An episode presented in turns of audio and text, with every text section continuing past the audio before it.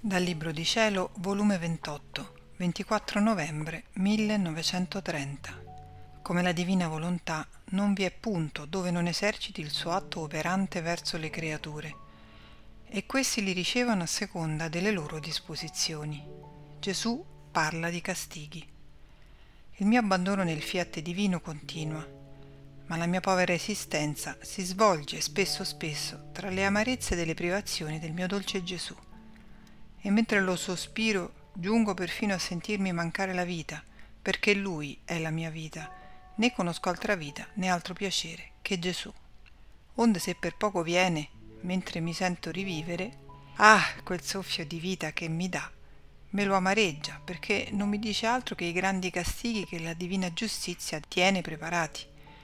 Come tutti gli elementi si metteranno contro l'uomo, l'acqua, il fuoco, il vento, le pietre, i monti si cambieranno in armi micidiali e forti terremoti faranno scomparire molte città e genti in tutte le nazioni, neppure la nostra sarà risparmiata. E poi le rivoluzioni, in cui sono e saranno travolte, e le guerre che stanno per scoppiare.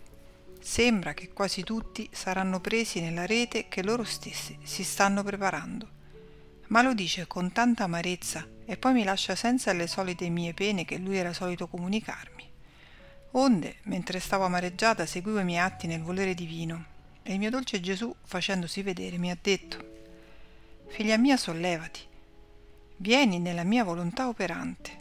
Essa è immensa, ma nella sua immensità non vi è punto dove non eserciti atti speciali e distinti verso il genere umano.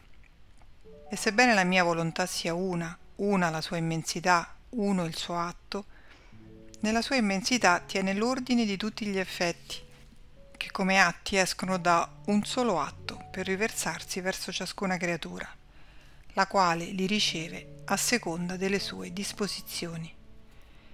Se essa si trova disposta ad amarmi, riceve gli effetti dell'amore che il mio volere operante sta versando.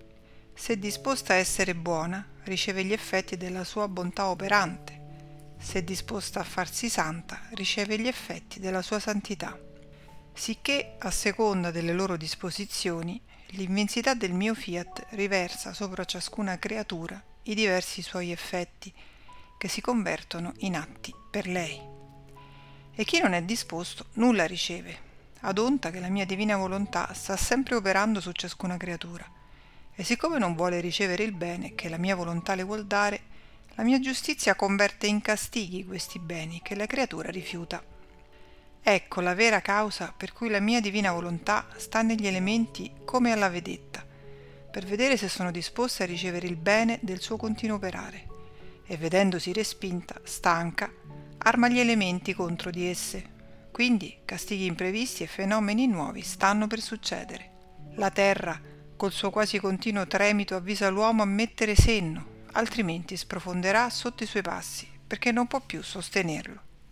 I mali che stanno per succedere sono gravi, altrimenti non ti avrei sospeso spesso dal tuo solito stato di vittima.